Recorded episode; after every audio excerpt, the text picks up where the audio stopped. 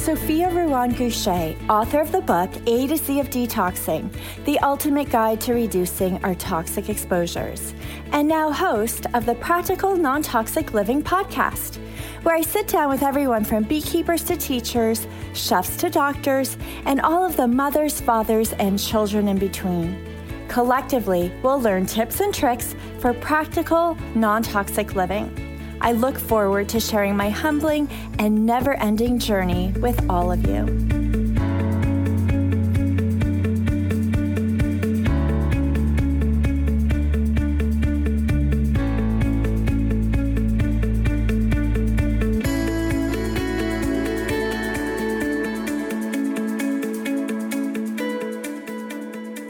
Daniel DeBaun is an internationally recognized expert in EMF radiation EMF shielding, and EMF related health issues, with special focus on the effect of exposure from mobile devices, such as laptops, tablets, and cell phones. Daniel's concern regarding the health impact of EMF emissions grew from over 30 years of engineering experience in the telecom industry, where he held a variety of executive positions at companies such as AT&T and Bell Labs. He is the co-author of Radiation Nation, the Fallout of Modern Technology. For podcast show notes, visit www.nontoxicliving.tips, where you can also learn more about my EMF detox. It's the ultimate 21 day digital detox, which will help you reduce your EMF exposures without asking you to go offline completely. Learn more at www.nontoxicliving.tips. I'm so excited to talk to you. Oh, thank you. Going through your book. Oh yeah, well, taking notes, and I um, can I quiz you on it. you can, you can. And I've been listening to podcasts that you've been on, and yeah. I love your story. You know, you worked in telecom for over 30 years. Yeah.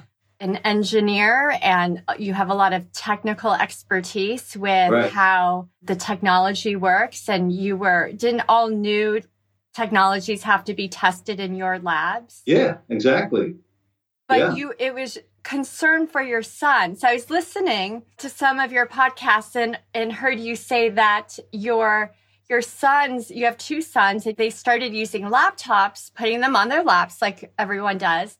And right. your wife had the common sense. Right women who, who knew so i heard your wife said don't put the laptop on your lap it that yeah. can't be good for you she yeah. just had the intuitive sense that's right. probably a bad thing and i heard that and i thought didn't you and the other men in your labs ever wonder about that no absolutely not what was really really interesting was that I used to think of it as a stepchild when I used to do the testing on all the technology stuff. I never worried about this stuff. And when, when we did the testing, we wanted to know how it interfered with other technologies, not other humans, other technologies. And so when my wife says, that can't be good for you, I said, ah, that can't be. That, you know, you don't know what you're talking about. But I said, well, let me just take a quick look in some research science stuff that's going on. And I was shocked. There was actually a lot of evidence that said there could be damage uh, from exposures that are excess. And I said, well, let's go find something. And I couldn't find anything. So I said, well, I can build one. Uh, so I designed a, a, shielding technology that allowed us to prevent the signals from going through to my sons. And uh, that's how I started. I built a couple of prototypes for my my sons. Their friends wanted some, and then uh, over time, their friends wanted some. So I all of a sudden I was in the business of doing shielding for the very business I used to be in creating the the technology. So yeah. it was really an interesting situation. By the way, I still don't have any grandchildren. Just in case you're wondering. so I've been looking to EMFs for a while. I have three children who are relatively young. And so yeah. my concern is for my children because yeah. children have a unique vulnerability. And oh, so oh, yeah. I've hired an EMF, a certified EMF expert to measure my home. Uh, mm-hmm. Uh, he's made several visits mm-hmm. because circumstances change all the time. I'm in the city. So right. what my neighbors do affects right. me. But um, I have your Defender Shield. oh, wow, wow, you have more. Because, because this guy mentioned Matt Walensky of Healthy Dwellings. He mentioned in one of his visits that with his tools, he measures a lot of different things, and the Defender Shield worked. Yeah, it, it yeah. seemed to work. Well, well, well, it turns out after about three or four hours, a male sperm, 25% of the male sperm is immobile from an RF signal being transmitted to the Wi Fi. It, it's literally impacting temporarily. And of course, there's also argument that says it can be much more long term. There's been recently a study that said the male sperm is becoming less and less potent over time. Well, that's because everyone has a cell phone or, or a laptop or a tablet sitting right on their laps. So there's no, is there any wonder um, why some of this stuff's happening? Yeah. You know, when I would use this Defender Shield under my laptop, and I just thought, to me, it just looks like plastic. There are clearly layers of things inside. Yeah, inside. Can right. you just explain to me how does it work? Well, you know, it's funny. What prompted me was there are several technologies that you have to use to fully shield all the stuff that comes off a, a tablet. And I remember the first cable that was produced that was a transatlantic cable. This is a long time ago. And they had a problem shielding. So there was a material that was created for shielding the very low frequency stuff to prevent the fish from eating it. So it had to be really sealed. I said, I remember that. And that's the technology that you sort of need for shielding the r- really low stuff. And then for the Wi Fi, cell phone connections, uh, Bluetooth, it's a little faster Uh, in frequency. So I had another technology that I used for doing that. So it was a combination of a couple that ultimately provided the 100% shielding that I was looking for for my kids. Okay. So taking a step back for listeners who maybe are new to the idea of electromagnetic fields. Right. Can you explain there's a spec so electromagnetic fields is just a broad term right. that applies to a broad range of waves of energy. Right. And there's energy that is naturally created from the earth. They're natural EMFs is the like nickname. And then all wired and wireless technologies create man-made radiation. Right. And right. so you you write in your book that a lot of the EMF protection products most of them don't block the harmful waves 100%. They maybe Correct. block like one type. Can right, you explain right. that a little bit yeah, more? I will. Um, first, I'll tell you the, the Earth. The Earth actually generates a electromagnetic radiation field, part electrical, part magnetic, and it emits it into the air. It's about up to 12 hertz. What's a hertz? One hertz is one cycle per second. So it generates about 12 cycles per second. It's like you look on an ocean and you can see waves yeah. on an ocean. That's, that's a cycle. And so it can go up to 12. And it's direct current, not alternating current. What it becomes more problem, problematic with alternating current, not direct current. DC versus AC. What's the difference between um, what, your house, uh, when you plug something in the wall, you have a 110, 120 volt, 60 cycle AC, alternating current. And your battery, when you have a battery in a device, that's DC, direct current, not AC. So there's a difference in the sources of power and thus differences in the way the emissions sort of emanate. So that, that's the first source.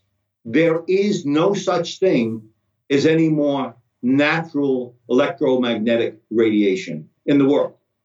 Everything else that's in the environment is stuff we've produced. So, what is that? Well, as I said, you have the wires in the wall, you have the lights, you have the overhead lights, you have the heavy power lines. Those are all typically 60 cycle AC emissions. It's an electrical component and a wireless component. If you go next to a really high wire, power wire, and you take a fluorescent tube and you put it underneath it, it'll light up. There's so much power being emitted from the very high voltage wires. So even though you can't see it, it's really there. And therefore, don't move into a house that has a high power line in the back because it's a constant transmitted emissions that's not good for your health. So that's the one kind. Then there's the man made kind that we use to communicate. When you have a cell phone, and how does that cell phone work? Well, it actually takes and transmits something in the air. That something goes to a cell tower. What, what happens? What does that do? Around two gigahertz, that's two billion cycles per second, is now touching the uh, cell tower. It is a omnidirectional signal. What that means is put your finger up and, and pretend it's a tiny little ball, and the ball gets bigger and bigger and bigger and bigger and bigger. It can go up to five miles. That little transmitter can go up to five miles. I'm going to cut to the chase on this because you mentioned your children and your concern. An adult man that uses a cell phone to their head, the signal penetrates by one inch and heats it up by two degrees. What do I mean by that? Well, 2.3 gigahertz is a microwave signal. When you put a piece of meat into a microwave and you turn it on and it heats up something in, a, uh, in five minutes and it's really cooked, what's going on?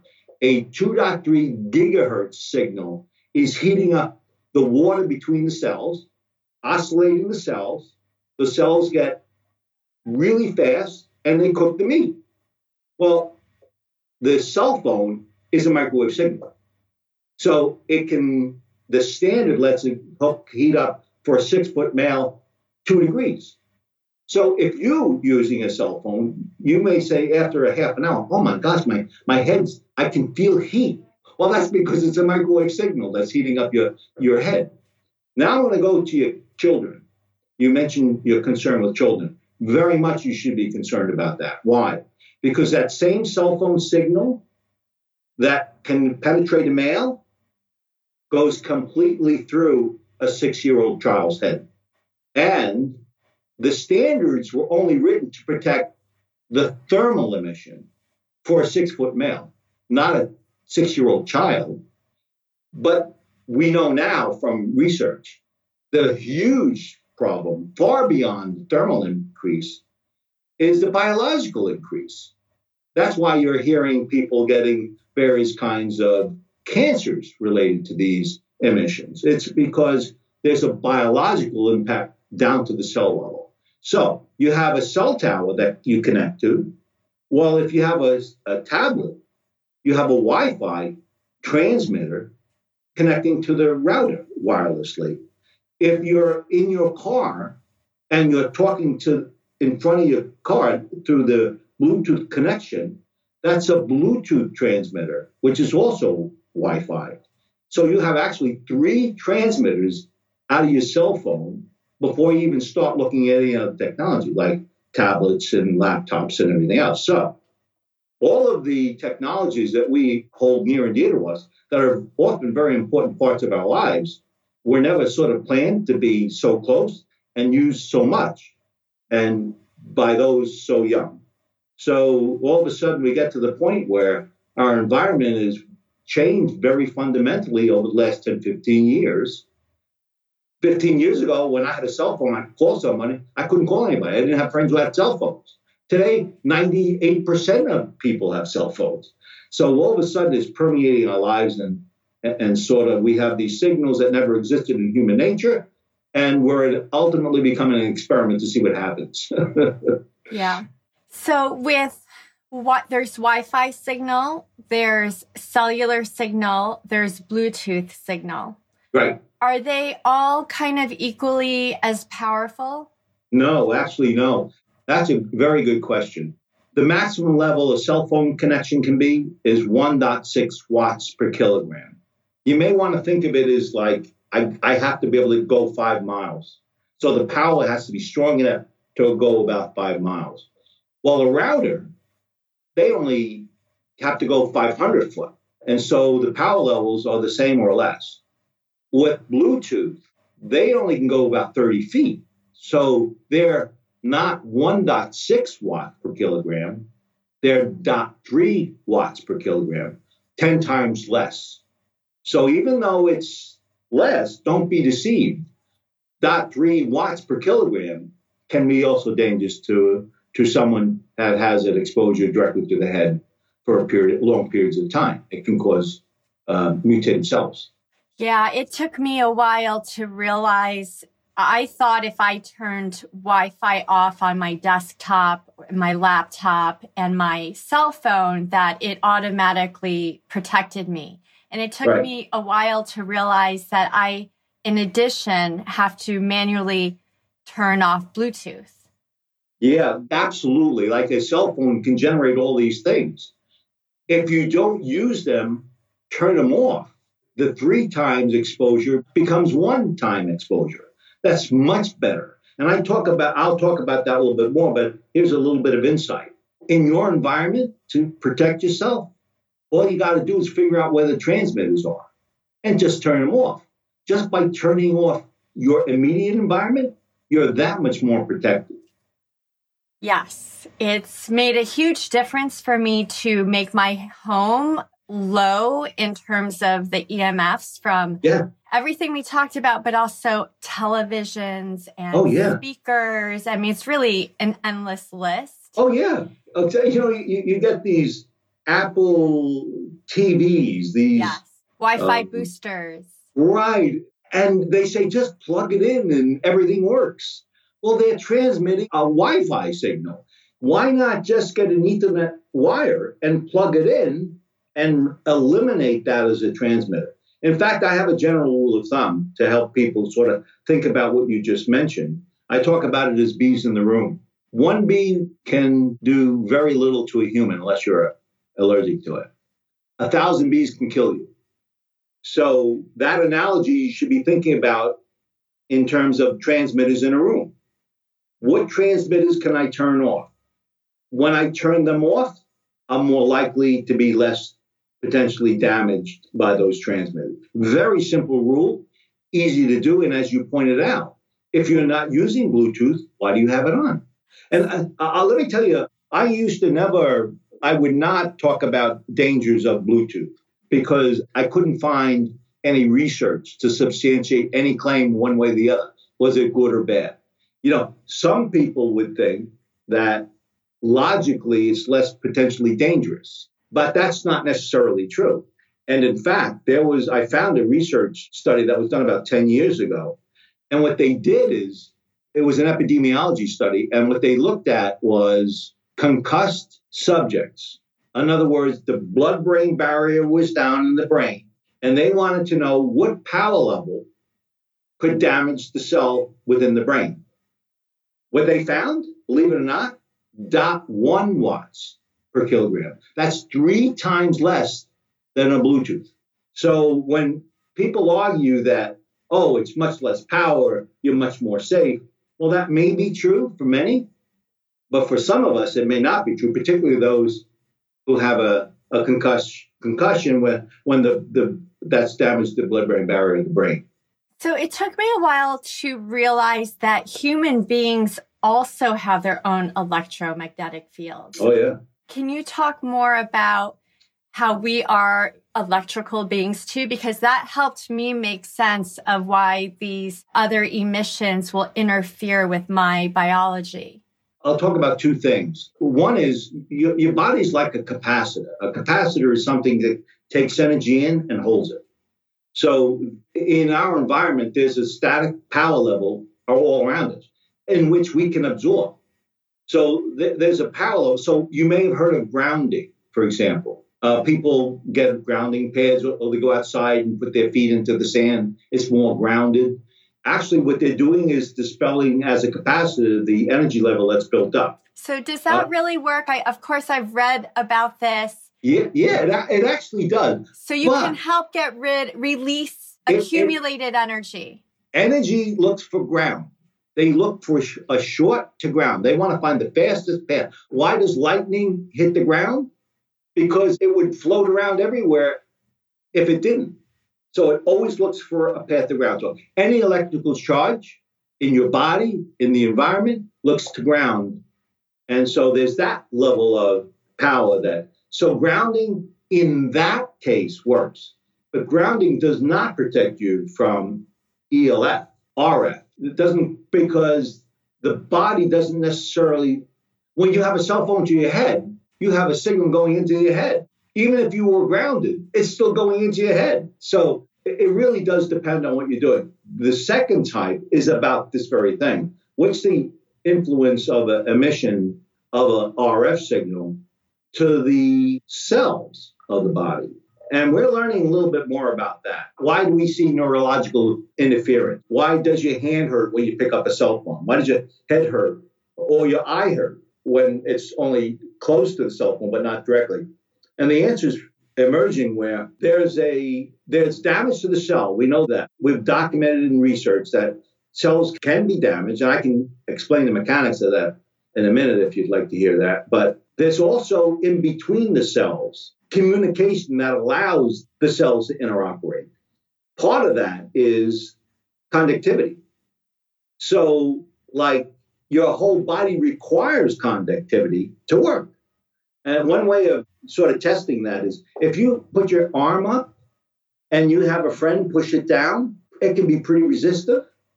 If you take your cell phone and put it right next to your heart, put your arm up, your friend can push it down easily. It, that interferes wow. with the signaling infrastructure of the body.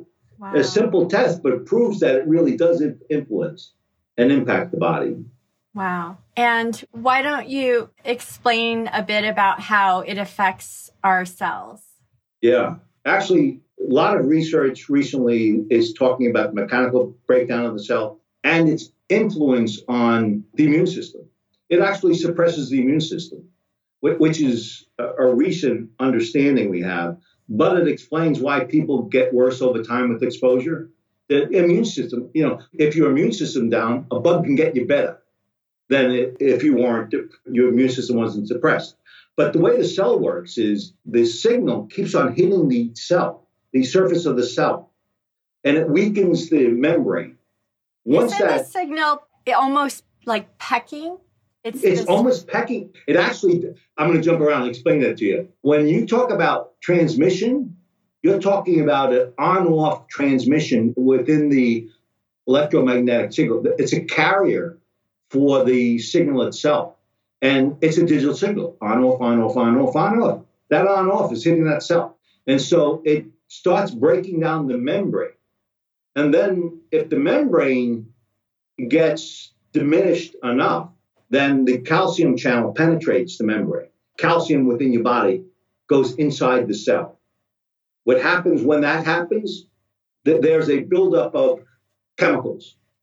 And those chemicals are what ultimately mutates the cell or damages the DNA. And so when you hear of electromagnetic radiation, there is a well known breakdown of the cell that can lead to DNA damage in mutated cells. So our DNA probably is damaged frequently. Yes. But there's probably a tipping point.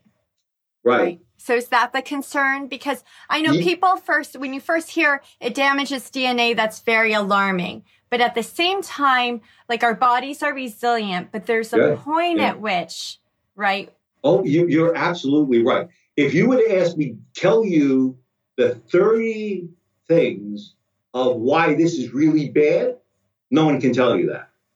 But I'll tell you the one that may be bad. No one knows because of time. If you have a daughter that's 10, 12 years old and she has a cell phone in her pocket all the time, always transmitting, that potentially can damage her eggs, the cell in her eggs. It can mutate a cell that is being exposed that cell can get damaged and it can repair itself. So no problems yet. But now it's a mutated cell. So your daughter goes, has a child, and there's new DNA that wasn't your DNA.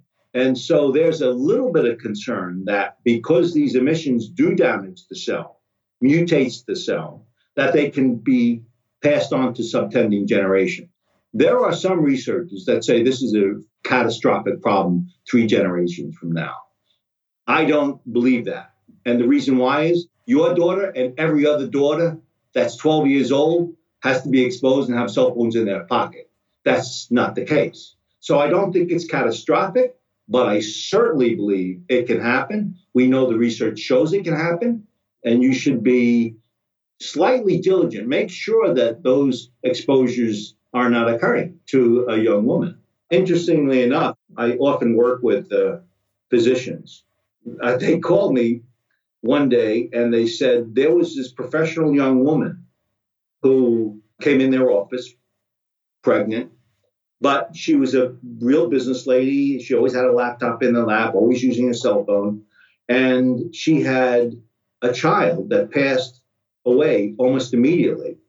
And they they couldn't figure out why because there was all these strange DNA that they couldn't explain. And so they concluded that it was potentially a cause was because she had all of these electronics near her. And, and so they called me up and let me know that they actually found a case that, that they actually think is legitimate. Now, by the way, that's not statistical. That's not something that's legitimate. It's anecdotal at best. Interesting point, though. Several years later, she had another child. It was fine. What they did was they cleaned up her environment. They went and told her, get away from your laptops, wire everything in the household, eliminate the bees in the room. And for her, it worked. So I think it's serious and should be seriously considered when bringing a cell phone to a child. So I'm wondering, it's great that if she miscarried because of high EMF exposures, her right. body was able to later have a healthy child. Right, exactly. So that's like a case for resiliency. And but I was wondering, even with a child who prenatally was exposed to lots of cell phone radiation and right. maybe carries damaged DNA, don't we biologically have the ability to to get rid of damaged yeah. DNA? and much of that does happen. But remember, when there's a repair, it doesn't mean it's repaired to what it was. It repairs to something. We can't predict what that is. By the way, uh, pregnant women, early stages of pregnancy, they're three times more likely to have a miscarriage than the average population if they're exposed to emissions, high levels of emission. That was out of San Francisco only two years ago. So you want to watch these emissions around you because they do influence your, your health. Another thing that popped to mind when you were talking, I, I wanted to mention that because you have a female audience. But the other thing that is also, you've, you've probably heard of ADHD, autism, Alzheimer's, all going up. There is an argument that upon conception, excess exposure to emissions to the womb begins influencing the growing child.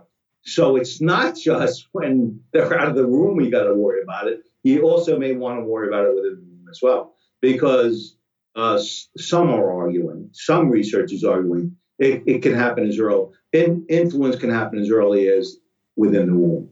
Have you heard of the work by Dr. Hugh Taylor at Yale University? No, I don't think I have. What, what was his? He's an OBGYN who also studies how he did a study in mice and found that mice exposed to cell phone radiation in utero had a higher chance of yeah. developing ADHD. So it was proven in mice. Yeah, yeah. But the reason why I don't say definitively is statistically not significant. But there are many, many studies that show that linkage. There is many studies that show the Alzheimer's linkage, many studies, ADHD, leukemia. We, we have many, many studies, but the problem is they're not statistically significant enough for it to be a fact in science. And that's why there's still this debate that's going on about is it a problem or not. Over the last two years, I was in more debates about this than I like to believe I was. You know, uh, it was quite a few debates.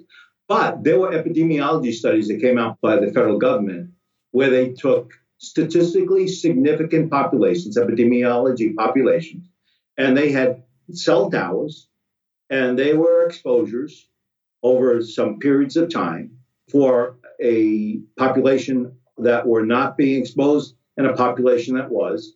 And there was statistically significant differences that were related to frontal lobe cancer of the uh, brain and the heart, believe it or not. So there was one $25 million study by the National Toxicity Program, which is the federal government, that said, hey, this seems pretty statistically significant.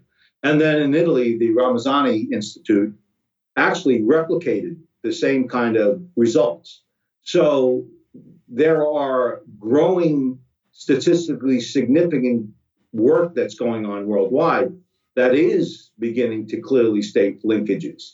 So, and, and, by the way, at this point, I always like to tell the story that why don't we have statistics? Well, here's why.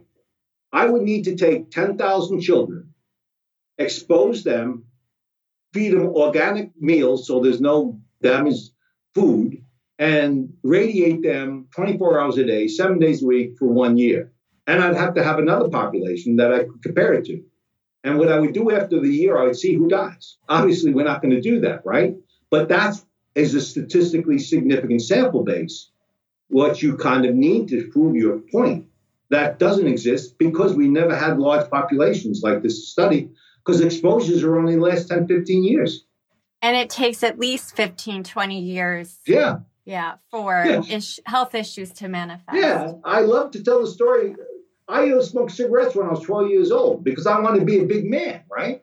At that time, absolutely nowhere was there in common knowledge of a linkage between cancer and smoking cigarettes. None.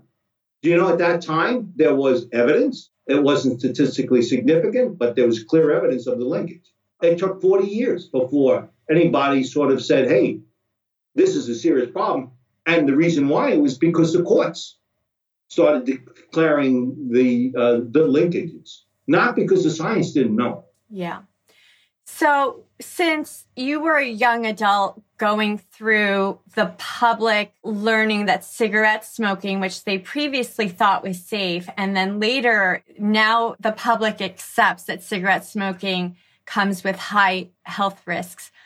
Do you think that the public's awareness and maybe future acceptance of the health risks from our man-made EMF exposures is a similar sort of time frame or does it seem much slower?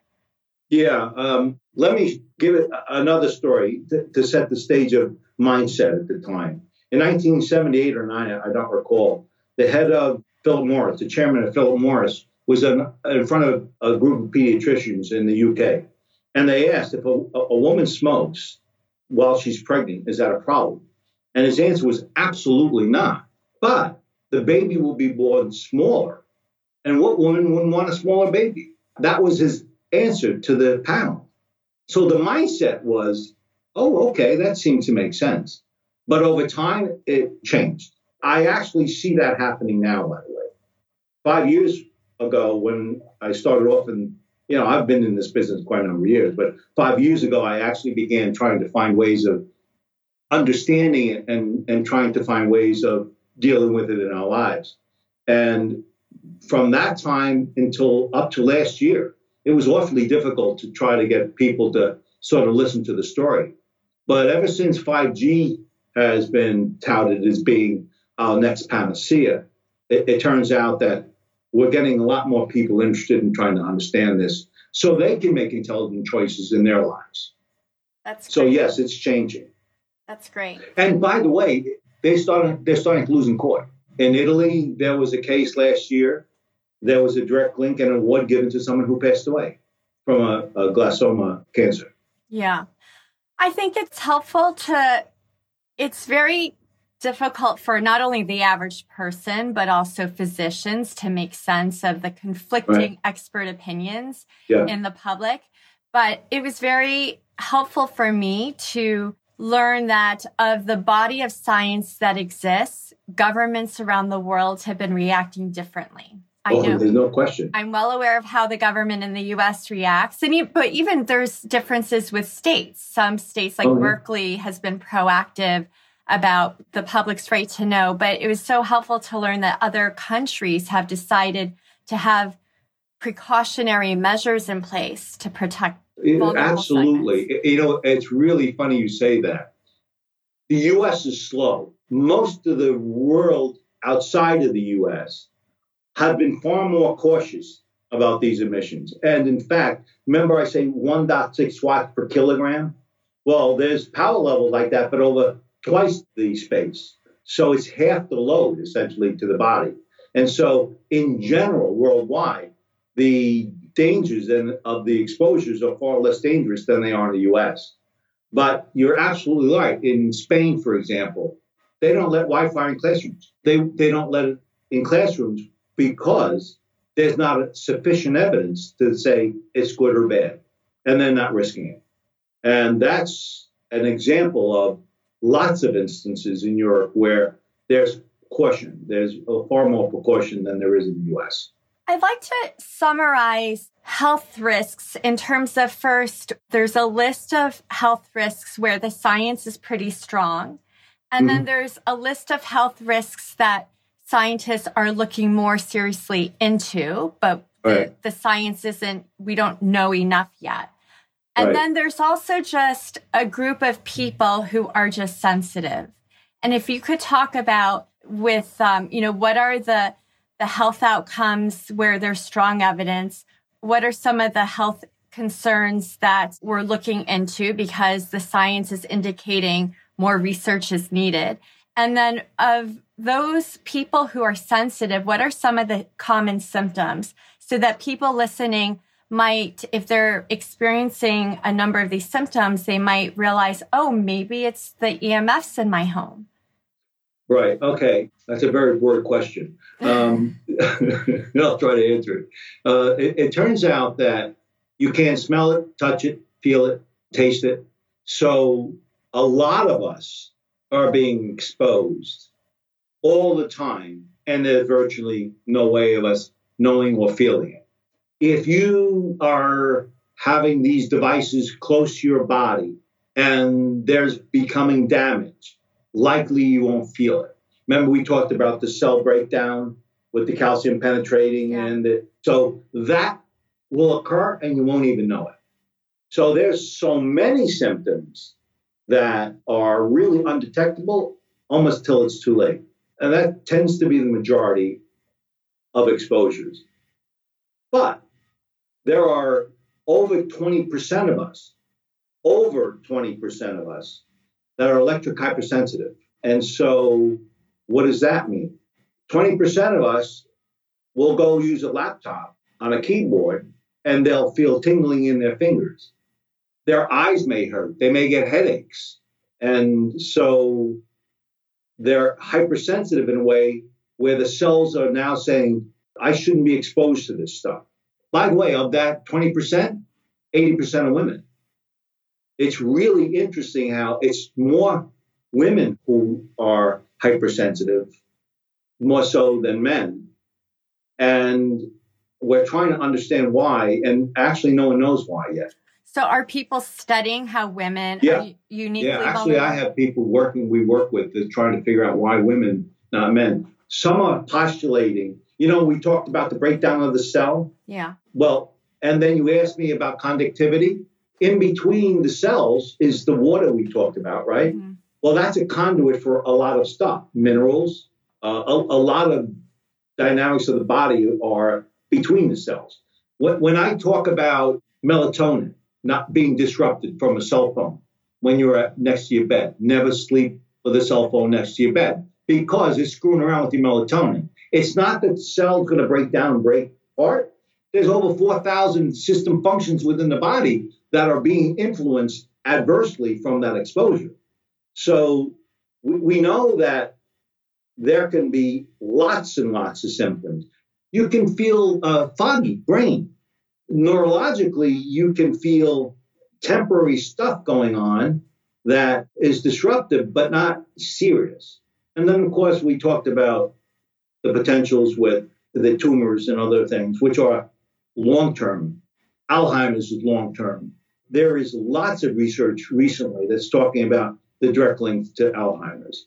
And as I mentioned before, uh, children uh, being exposed at an early age, having autism as, as a result of that exposure. Believe it or not, if you're in the 20%, there are ways of dealing with it by what we talked about before.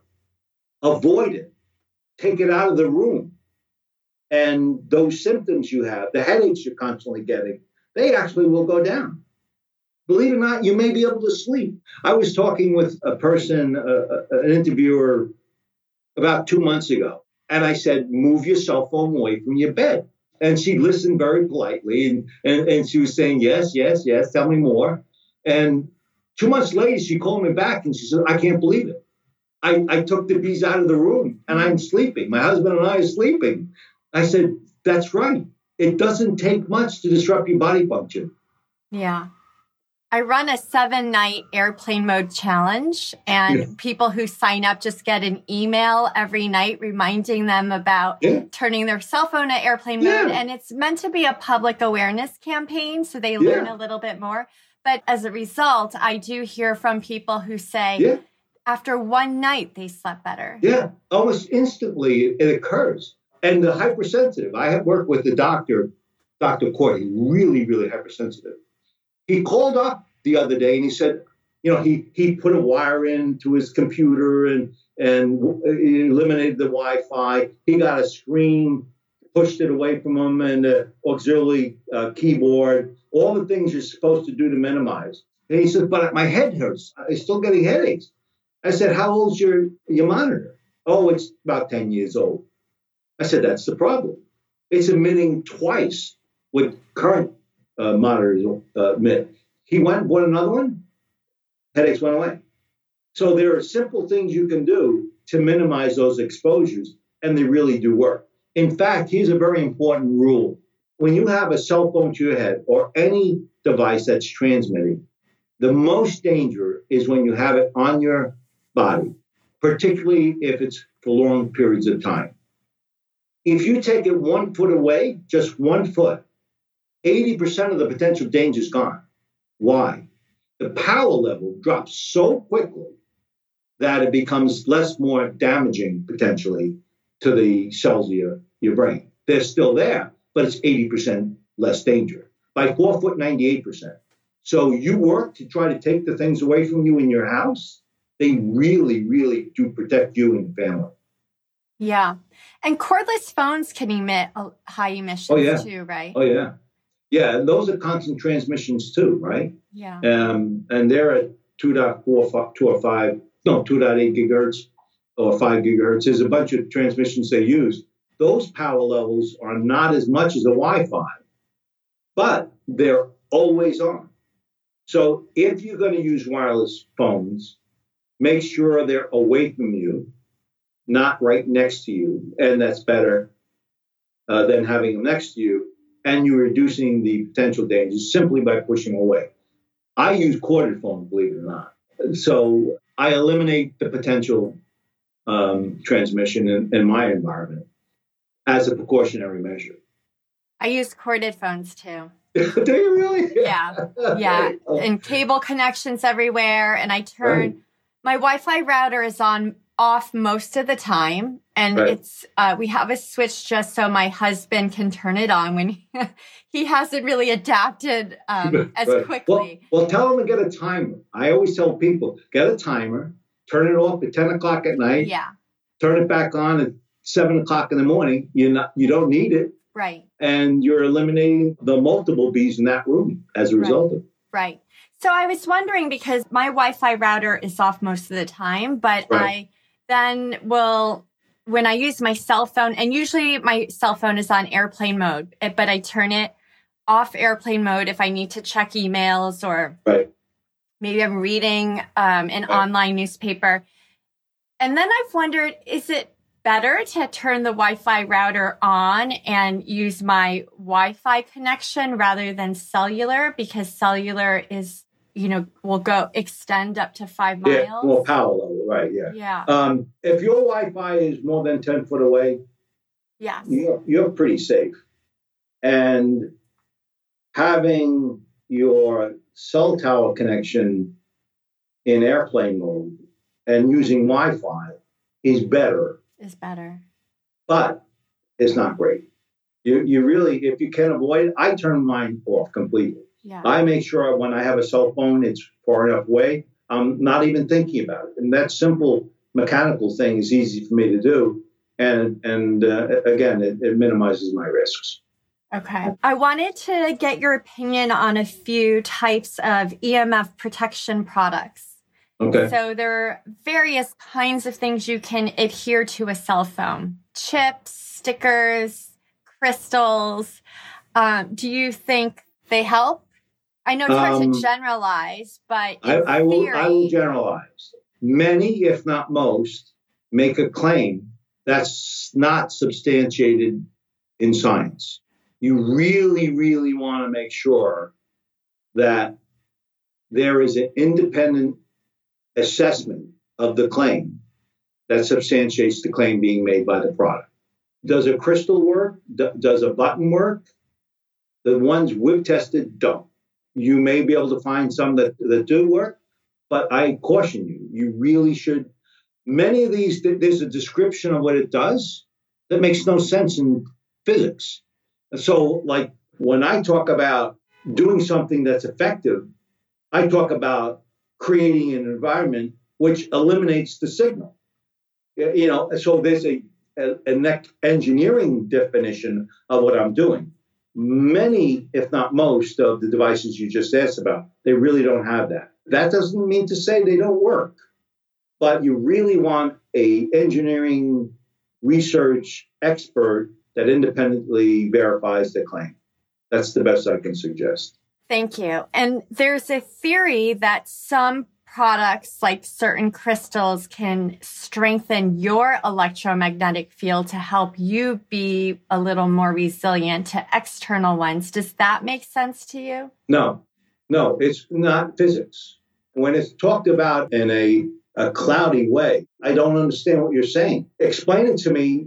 Electromagnetic is a triaxial communications that has power levels that, are on the X, Y, and Z that I can look at. So the physical things I can look at to, to substantiate the claim. But when I hear that there is a product that's changing your electromagnetic radiation field, and by the way, you don't really have one. Most of yours is not a three dimensional electromagnetic, it's more electrical, right? So when they talk about that, I'm not, I'm, I'm, I just don't know what they're talking about. It may be true, it, it works. By the way, for example, if you told me that you had a piece of carbon and you put it in your pocket, a big piece of carbon, and it made you feel better, I would say, I understand that. Carbon is an absorption function of RF. So that would make some sense to me, right? So Does carbon absorb a meaningful amount of RF? it can. Yeah, particularly the residual stuff that is disruptive to the body. There's not many things like that on the market, but it's legitimately true. It's been since the beginning of time. You know, carbon absorbs this stuff. There's a black crystal called shungite. I don't know if you've heard Yeah, that's carbon based. Okay. Yeah, so that's a Yeah, popular. so there may be something legitimate about that because I understand the mechanical properties, the mineral properties of that product. Uh, but they, it's certainly not.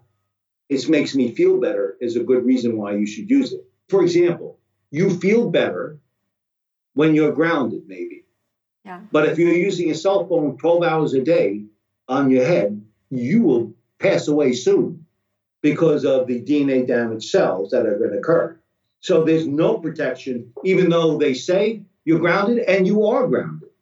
It doesn't give you the protection. So if carbon does absorb RF, does it help to have more carbon in the like around the computer? There's no research that said that's true, but I would think it may. Okay. What are your thoughts on earthing and grounding products? Like they're Yeah, that's what I mentioned before. I actually believe that there is a function for grounding. In fact, I one of the inventors of grounding, I, I met one time, and we had a bit of an argument. He wasn't an engineer. He was making claims about what it did and what it didn't do, and he was right about some from an engineer, and that's the, the body's a capacitor, and there is a discharge if there's a grounding path. I believe in that. I actually believe that for some reason or another, you are more of a capacitor than I am. I don't know why. And you putting your foot on makes you feel better and you feel it and it's legitimately happened. I don't absorb it as much as you, so I don't need to put my foot on the ground. And a grounding pad, by the way, that's literally short to ground. When you plug that into the wall, that is a wire that goes to your your box, your wire box, that's grounded six foot in the ground. It's a grounding pad. That's what it is. So it it could help. Yeah. Are there any risks of it harming? No. Okay. No, no. It's perfectly safe. But don't be uh, fooled. Don't have two routers, one next next one on the left and one on the right, and your head in the middle, because that's not a good thing. But if you are imbalanced and tired and you tend to be a high capacitor, you'll feel the benefits of it quickly. I know many people who do, and I, I understand what it's doing. Okay. So I've wondered with with some of these products like the Defender Shield, or even uh, I know your company also sells cases for yeah. for phones. Does what does it do to the radiation? Does it redirect it? So I need to be careful of the antenna and where it's pointing. Or, no, no. no. So my approach to protection is very simple. Remember, I, I mentioned to you all of these transmissions are omnidirectional. Yeah. They, they go in all directions. All I do is simply stop the direction toward the body. It's still going to the cell tower with a cell phone, but I'm not allowing that transmission and I'm stopping it right at the source and I'm preventing that from going into your head. What I'm doing with the power, I'm converting it to heat. You can't feel it. It's such minuscule heat. But, but as you may know, power has to go somewhere. It doesn't just disappear. Right. It, it gets it's get transferred somewhere. So I use technologies that allow it to actually convert it and dissipate the heat. As simple as that. Okay, so it's not like they're like the antenna is exerting extra strong power. No, no, no. Yeah, I'd like to explain that a little bit. Uh, you know, there there are some that believe all of a sudden you've improved the antenna and it's really really bad because you did. That, that's not true at all. If you improve the antenna, you reduce the power level of 1.6 watts to a third. It, it actually reduces the power level if it acts as an antenna. There are some that drain the power out of the cell phone.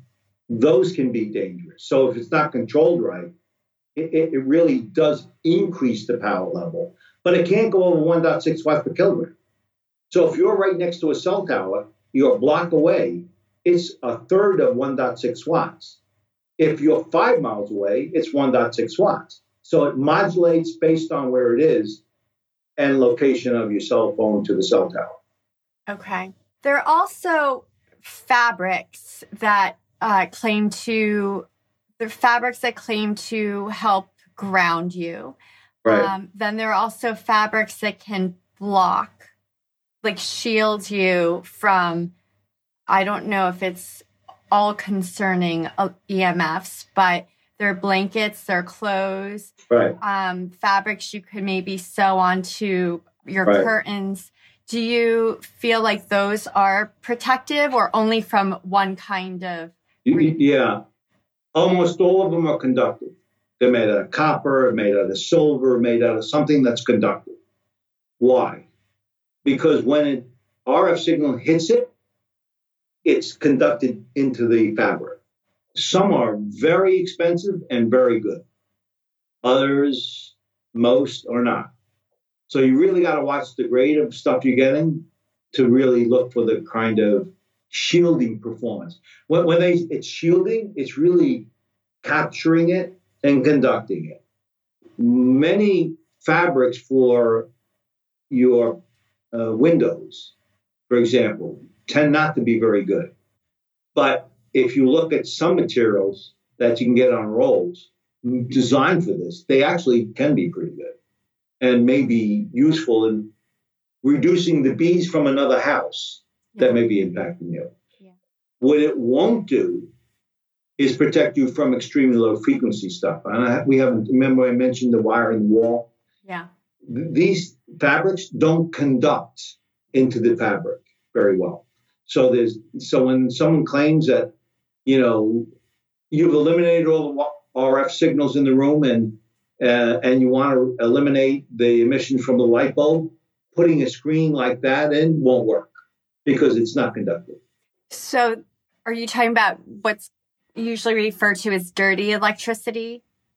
no, it's bulbs? actually I hate dirty electricity because it's not a scientific term, right? It, it's yeah. like because someone wants to say it's not good for you, they use the term dirty.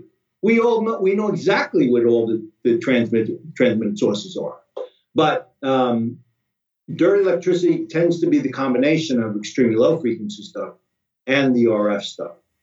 It's a combination of both. Do you think the dirty electricity filters work? No. No. Many that I've seen that make the claims they make cannot be substantiated. Like, for example, if I, I had something to plug into the wall and I'm in the middle of the room and I got a Wi Fi at the other end of the room, having that thing that's protecting me in the wall is not very good at protecting me because the signals coming from the other end of the room are coming right through me. So tell me again how it helps you. It doesn't. So the claim says, oh, I'll be safer, but it's not necessarily true at all. So really, what depends on how you put the technologies around you as much as it is, you know, um, the devices you're using. Put them correctly around you and you minimize the load. You live, minimize the dangers simply by precautionary measures. Yeah, I bought a, a meter to measure the dirty electricity and it was extraordinarily high. Um, yeah. I don't remember the units, but it was over t- like 1200 from one, my first outlet. And I, I did it because, I mean, it took me a long time to get around to considering dirty electricity, but I was feeling so sick in my own really? home and especially in my office. And I knew it got to a point where I avoided my office, but my printer was here. So I would just come into my office when I needed to print something, but I knew I had to do it within 45 minutes because right. after 45 minutes, I could not stay. It, like right. my heart really hurt and my my tongue would go numb. I mean, I had yeah. certain symptoms.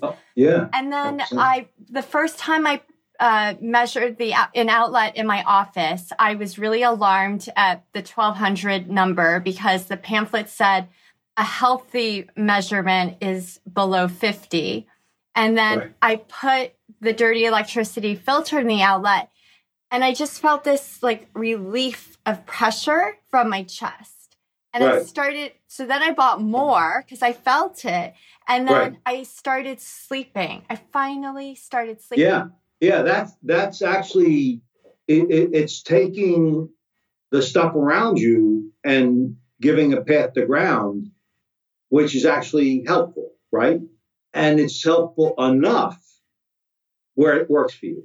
But that doesn't necessarily mean you shouldn't turn your router off. Oh yeah, no. For the I very reason I said, right? Yeah. Um, well, that's the thing. I did everything with the um, like RF and ELF, and it helped a lot. And yeah. I now know my sim. You know how some people they have they drink milk and their tummy hurts, and they just right. know if they ate something and they didn't realize milk was in it, they realize, oh, there must have been milk in there because my tummy does this right, when right, I have milk. I have, I now know when I'm around Bluetooth because, yeah. and, and other um, EMFs because I took the break. I felt a lot better. And right. then when I'm re-exposed, the certain symptoms come right. with like Bluetooth exposures. Right. Yeah. I, you're one of those more hypersensitive. Yeah. Uh, it, it's, it's a tough place for you. you. You really have to be very conscientious of making sure that you manage your environment. And I'll tell you why. Next year will be worse. Yeah. If you don't start managing it now, it gets worse and worse and worse for you. And it's really can be quite debilitating. So I, I applaud you taking the action you did because it really does help your body stabilize enough where it's it, it can deal with exposures uh, better. By the way, when you smell uh, gas or perfume, does that bother you? Yeah. You know much. why?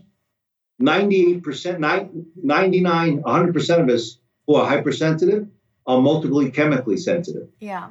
Believe it or not, they're uh, susceptible, uh, volatile organic compounds. Yeah. So, because of that, you may want to think about your air environment. Uh, well, I, I, I wrote a 500 page book on our toxic exposures. Yeah, right. Yeah. Right, exactly. Um, I'm generally a very healthy, resilient yeah. person, but over 10 years, I not only studied, I mean, I studied the toxic exposures from what we buy and do, you know, what right. we can control. Yeah. While I had three children. Oh, and my I, goodness me. I, yeah, and I barely slept because I was so alarmed at what I was learning. The children are the toxins. no, they're the inspiration. But I think all those years, and for so long, I worked with a laptop on my lap and wow. plugged into an outlet. And I just think the 10 years of no sleep, working yeah. so much with technology on me, it just and and breastfeeding and pregnancy it just yeah. wore me down so that now yeah. i'm super sensitive and i often think in terms of evolution i'm a canary in the coal mine and oh yeah there's no question about it because children are so vulnerable but they don't have the words and experience to be right. able to say i maybe don't feel well because of you know some exposure that we actually could eliminate or really right. reduce. And it's not hard to do. Yeah, it's not hard to do.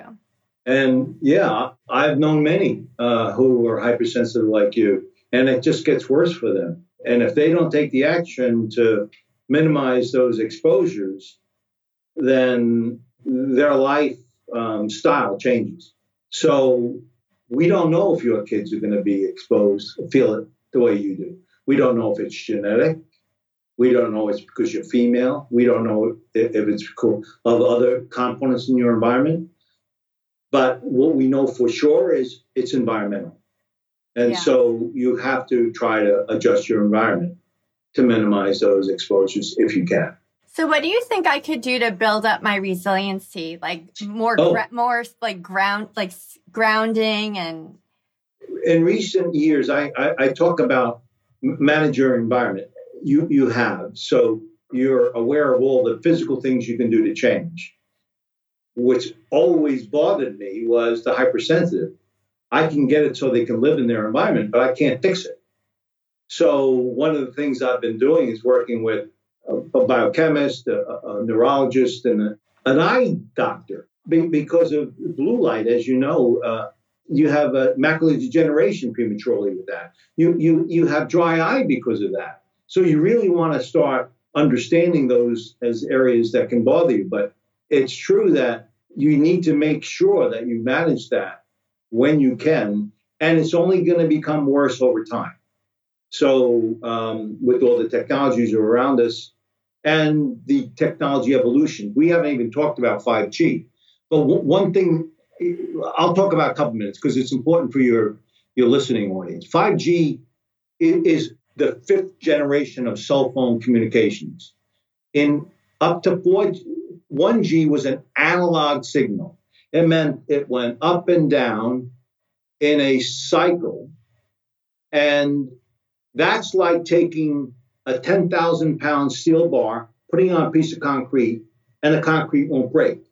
2 to 4G, which are the next generations, became digital signals. So those digital signals became on and off, on and off. And so what is that?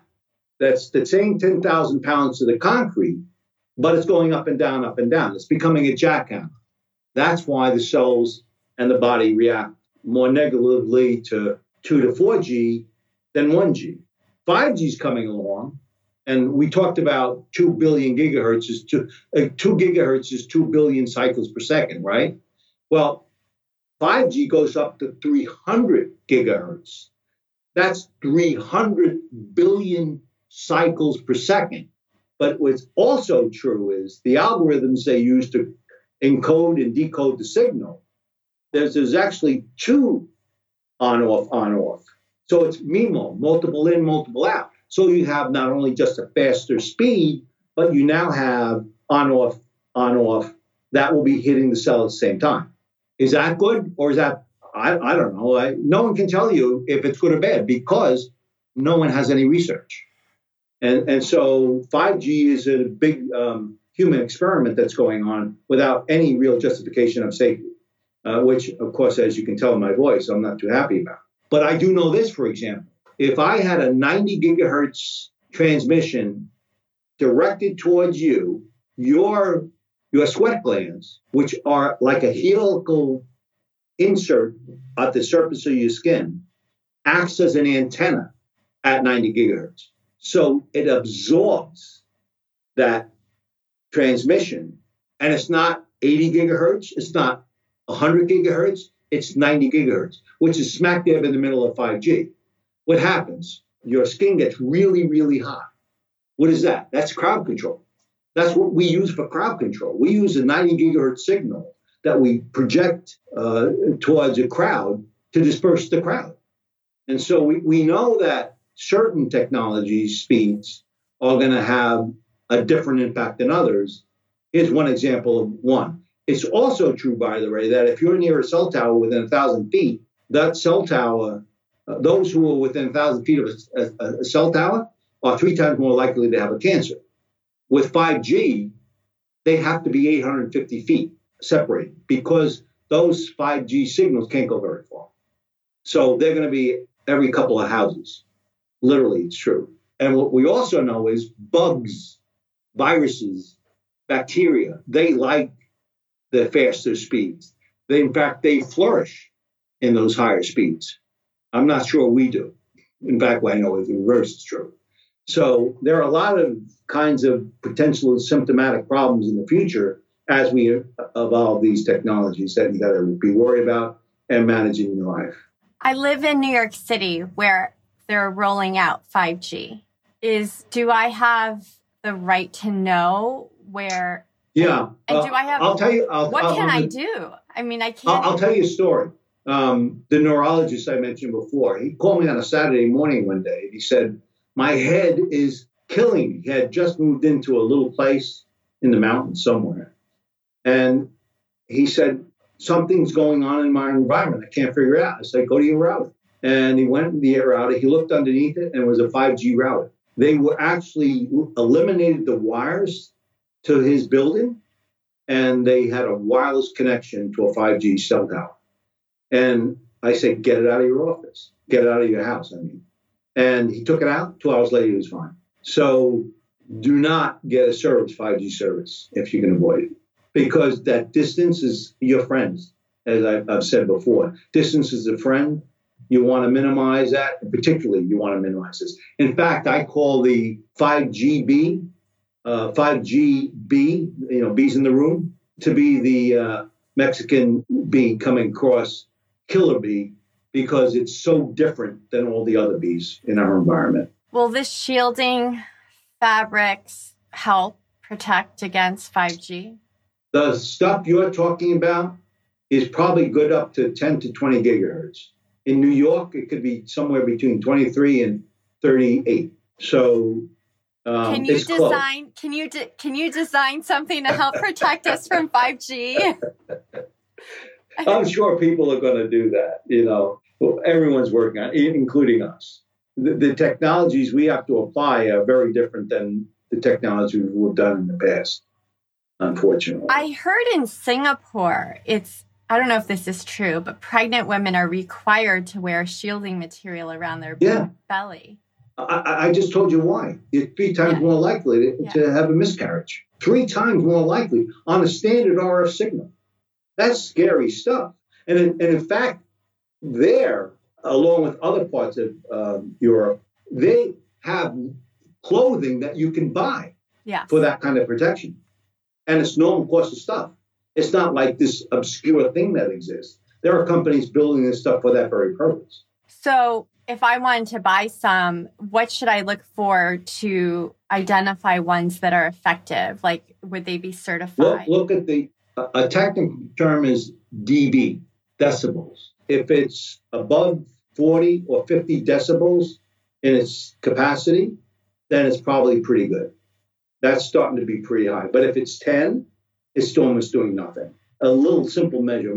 Many of them have that data there, but you make sure you look for it. At about 70, it's almost 100% shielding.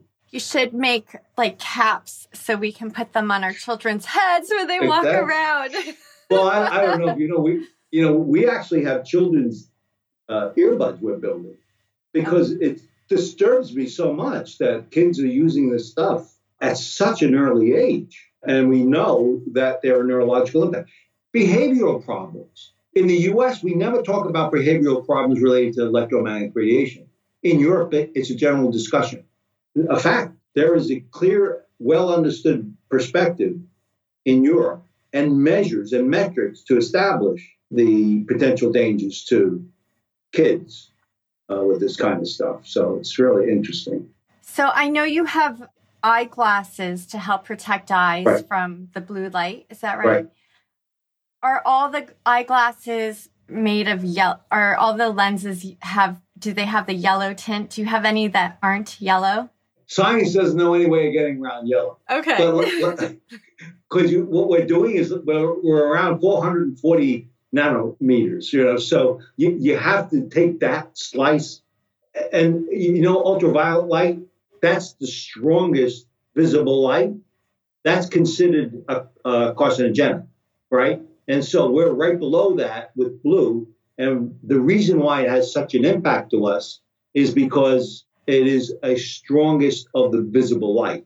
So we we do shield, but does it have to be the dark light? Does it have to be the dark yellow versus the light yellow? The answer is it depends. At night, if you were reading your laptop or your tablet right before you're going to bed, you definitely want to use the dark. Why? Because it's screwing around with your circadian rhythm. And that's what you're trying to minimize the impact of that. And it also impacts uh, melatonin it, it disrupts those functions. So you really at night want to make sure you're protected. During the day, you can use the ones that are only light yellow, and that's roughly 50%. The really dark ones are 99%. 50% is more than adequate during the day, believe it or not. So, is there any really, reason not to just use the dark yellow ones all no, day? Okay. You can use it all day. Yeah, if you wanted to, you can use it all day and you're fine. Okay. It's a lot of people have preferences though. You know, you may not want to have that dark lighting, but I use the light ones most of the time and I don't read at night, so I don't worry about it. Okay. I'm wondering, do you use a microwave oven? No. No. because of the radiation or because it changes the no, food? It, it takes food, the cells of the food, and converts it to a carcinogenic. So why would I eat it? I may you know, I, I heat in traditional ovens. I don't use microwave, and it's not because they leak. It's because of the uh, impact the food I'm, um, I'm cooking. It's been known for 40 years that you convert the cell uh, into a potential dangerous substance as a result. Not that it will always do that, but you run the risk of doing that. So rather than run any risk, I just put it in the oven, heat it up at 375, and I'm done. Is it true that Russia banned microwaves? What, yeah. That is true? Yeah. Oh, yeah. They, Russia was one of the leading countries that understood microwave and its impact to the human. Most of the research that, that we know about come from Russia.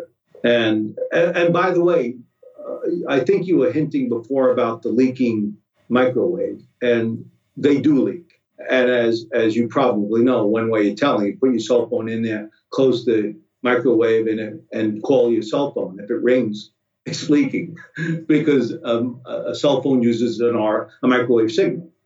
So they leak. But just stay away from it a little bit and you're fine. Don't stand next to it. Okay. What are your thoughts on electric cars and the electromagnetic fields? I mean, cars yeah, actually, in general I, have become like computers. I actually was hinting about that a little bit uh, before when I talked about 12 uh, hertz DC. I, I, said it's less dangerous Well, actually, that's not necessarily true. 12 hertz and below is less dangerous. In cars, they're using 12 volts.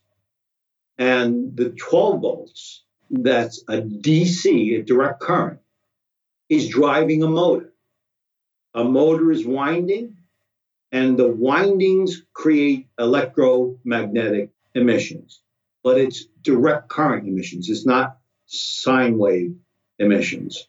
Research tells you that the cell itself can't tell the difference between a magnetic or an electrical signal. So, because that's true, I always make the assumption we can't differentiate, they're the same. We know electrical, electromagnetic bothers you, so will just electric, so will just magnetic. So the jury's still out. My guess is you would be, you would feel disrupted because you're hypersensitivity. Yeah, I feel um, awful in, in yeah, I, I, I, I could easily tell. Yeah. So do you have any recommendations for what I could do to feel better in the car? Because I think I have my children feel really bad too. Do they really? Yeah. It's hard to know how much of it is just being car sick. Like, no, it's, it's not car sick. It, it's, it, there is no question whatsoever. Your cell can't tell the difference. Dr. Pall, who is the, the researcher who does a lot of the cell damage mechanics, he often talks about the the cell reacts whether it's magnetic or electric. It doesn't know the difference. So when you're talking about you feel something, and when you're in the car, I guarantee you, you feel something, particularly you. And can you do something about it? What, what I can tell you is it's not going to create a DNA damaged cell. It will not have that influence. But your canary not feeling so good is really more of what it is. It's a temporary feeling it's not dangerous to your body and long term health, but it is temporary and it's real. Okay. And there's nothing you can do about it that I know of. Yeah. Because it's a 12 volt DC, and you need to have a whole line car with the materials I built. Uh, that's the only way you can get payment, and you can't afford it. what about virtual reality? What should we be concerned about? Oh, I'm not sure this was your question exactly, but it is directly related to 5G. They're, t- they're talking about the Internet of Things. The Internet of Things is where everything can talk to everything. You want to know something about your refrigerator, your doctor wants to know something about your health. Everything can talk to everything. Well, one of the concerns is that it starts going to the privacy level stuff. That's one level. But the other, more directly related to the question you just had, was can it influence my mind at some frequency rate? And I know there's science that talks about influence like that. Whether it's in the 300 hertz and below range, I just don't know. So I'm, I can not intelligently respond to that. But I can tell you it's used in warfare, and it's typically under 500 hertz. Okay. There's also, I, this, I think this is my last question. For Windows, there's like a film you can adhere to the window to help block out things. Right. Do you think that is helpful? Those are about 10 to 20% at most effective. It's one of those things, if it can't be 100, uh, I'm not sure there's a benefit at 20. That tends to be the problem with those things. But in your case, it may be what you need.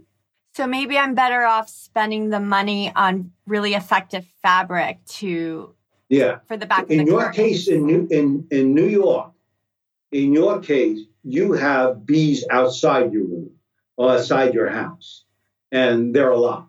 And having a fabric that you line the interior of your your space is definitely going to be something you'll gain the benefits of, even if it's fifty percent in your case, it's a substantial improvement. Okay. And then there's shielding paint, right? Yeah, the paint is not so good. Not so good. But again, what they do with that paint, it's a, actually a conduit. Yeah. They put aluminum in it, so it finds a, a grounding pad. Yeah. So there's some benefit to it, but they're not that great. In your case, if you can afford it, I would go with the drops, the material drops. Okay. You can put we, it in drapes. We do have a wall that emits a lot of something from the electrical wiring. So we used shielding paint for that. Did it work? Probably not. I didn't have someone come measure after. Yeah, I probably didn't because it's it's 60 hertz. If it's electrical wiring. So would the fabric help? No. Nothing would help. No. Yeah, that's the problem. It's very, very hard to shield 60 cycle. Very hard. So just don't have the child's head near that wall. Believe it or not, that's what I say. You know, people worry about these meters, uh, smart meters, right? They yes. get all upset about it. Right. I said, if it's on the garage wall and it's 20 foot away from you, there's absolutely nothing to worry about. If it's on your bedroom outer wall, move the bed. Go to another room if you can, because that, that pain all night can disrupt your sleep. And that reminds me, I, I received an email from someone who read an article on my website and he his wife is pregnant yeah. and they have a one year old and he he's worried about he said there are like 20 smart meters aggregated outside one of their bedroom walls and he's wondering what he should do and i was going to refer him to a real expert who can measure but i was just wondering what your thoughts are smart meters come up often yeah that's why i had mentioned it smart meters are rf the meters themselves are ELF. You have to shield both. And as I said, the RF you may be able to do with uh, a, a fabric. And even though there may be many, many transmitters, that fabric is going to be big enough and broad enough to probably minimize, if not eliminate, those in the direction of this inside the place. The shielding of the 60 cycle, that's really, really hard to do. So distance. Yeah, distance is always, yeah. If you use a cell phone for three minutes a day on your phone, on your head, you have absolute, you're going to be an old lady before you pass away. If you use a cell phone for hours at a time, that duration, that exposure time is really what's the most dangerous. Even though we talk about distance, it's also duration. If you have something close and it's only a few minutes, you don't worry about it. If it's hours at a time, that's a serious problem. So that's a rule that you want to be thinking about when you do this. So in the case of that wall, what you know is the extreme low stuff is strong at the wall, but after about three foot, three feet. it's not much. Okay. So by minimum. moving your yeah minimized right minimum. So you want a minimum of three feet. Three to four feet, yeah. Three to four feet. And that really does remove the danger in most cases. It should be a law that smart meters shouldn't be oh, closer. Oh, you know, I mean, especially out in California, there was about this thing oh going on. It's another bee in the room that's a constant load amongst the other bees in the room. Um, so, um, yeah, there are revolts going on throughout the country, actually, it turns out, on right. smart bees. And there should be. Yeah. Well, they're losing in court, by the way, not because of the transmitters, but because of the privacy. Whatever works. yeah, you, yeah, we don't care what the, yeah. well, why they convinced them, but if they convinced them. It's like, why should you have access to my coffee maker? You shouldn't. That's mine. Yeah. Not yours. And that's what the smart meters are arguing they're going to be doing in time. So we talked about transmitters in our products or devices, and we should turn them off. I think a lot of people don't realize how pervasive transmitters are, that they're in yeah. our TVs and yeah. um, so many things. Is there some meter that you recommend so that someone can go around their home and help identify where there might be a transmitter? In, in general, I don't like them because they're extremely inaccurate. They're extremely, they can be very disconcerting to you, and you're really safe it really depends on a lot of things. So you spend a lot of money that you may not need to do if you're thoughtful about the environment you're in. Anything electronic in a room is a potential. Which ones of those are emitting RF? Minimize those RF signals. A clock in a bedroom is ELF. Don't put it next to your head. Put it a couple of feet away so you can see it, but it's not bothering you. You know, it's just that you do those basic things, you're fine because you've controlled everything you can. Yeah. I heard you on another podcast recommend less than two hours. Ideally, this is very it's impossible for a lot of people, but less than two hours in front of a digital screen. I think that was in a conversation about eye health. Does that ring a bell? Yeah. I actually I tend not to like using two hour, one hour, five hours because we really don't know. Okay. And especially we really don't know about the individual and the exposure because we know it varies with, from one person to the next. But without any debate, there should be no long term use of a, of a monitor screen without some recognition that the blue component, the blue visible light you're looking at, can be dangerous to you. And you need to be concerned about. If you have a cell phone and, and put it in a mode in which takes the blue light, you know how we diminish it at night? That's cutting out the blue component of the signal. So that's the right thing to do all the time. You just eliminate it. You can do it with modern monitors too.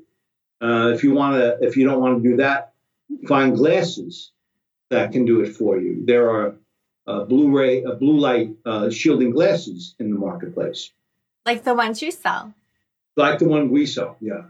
So on my like desktop, I can turn down the blue light. Some some of them you can. The the newer ones. Okay. So you want to look for that that feature if they have it. So we know that manufacturers are beginning to understand a little bit about this and actually embedded embedding into the products those kinds of uh, caution features. There was a, a woman that was in a clinic, and for 20 years she's been taking eye drops because her eyes were always bloodshot, fatigued. Every time she went anywhere, she had to wear sunglasses. And we know through research that blue light can also create dry eye, which is the, what was her diagnosis. So I sent a pair of glasses to her. Within two hours, her eyes were cleared up, they were wet. She never had a problem again. It was the blue component and her job where she was required for hours at a time to sit in front of the screen. So her eyes were able to get better. Yeah. Yeah. Even the physician was amazed. Yeah. Uh, my eyes know, have been so dry. well, well, it's really true. If I'm you're looking at a screen, yeah. it, it, it, can easily be the case. Yeah. I suspected yeah. it was the computer. Yeah. Yeah.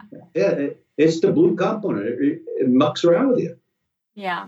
Well, it's been a real gift to be able to have this conversation with you. I love what you're doing with your expertise to be able to empower people with important information and effective products. Thank you. Yeah, you know, it, it turns out that years ago when my wife uh, said she wants grandchildren, I thought to myself, I'm not a victim. We're not a victim. I'm not going to be a victim to this. And that was one of the reasons I was prompted to create products to protect you. Anything you put around your body, I try to find a way of minimizing the risks to the to the devices we use every day because you're not going to get rid of your cell phone soon. I'm not. Right. And so if that's the case, let's try to find ways of having that protection. Okay, well, let me know when you when uh, there are good 5G protection products. I will. I certainly will. Okay, well, thank you so much, and oh, I you're will. Welcome. Um, thank you I'll, for inviting me. I appreciate it. Thank you. Take care. Okay, you have a good one. You too. Thanks for tuning in. Join me on my journey for practical, non toxic living. Register to enter my detox community at www.nontoxicliving.tips where you can find podcast show notes, links, and additional free information about practical non toxic living. That's www.nontoxicliving.tips. Until next time.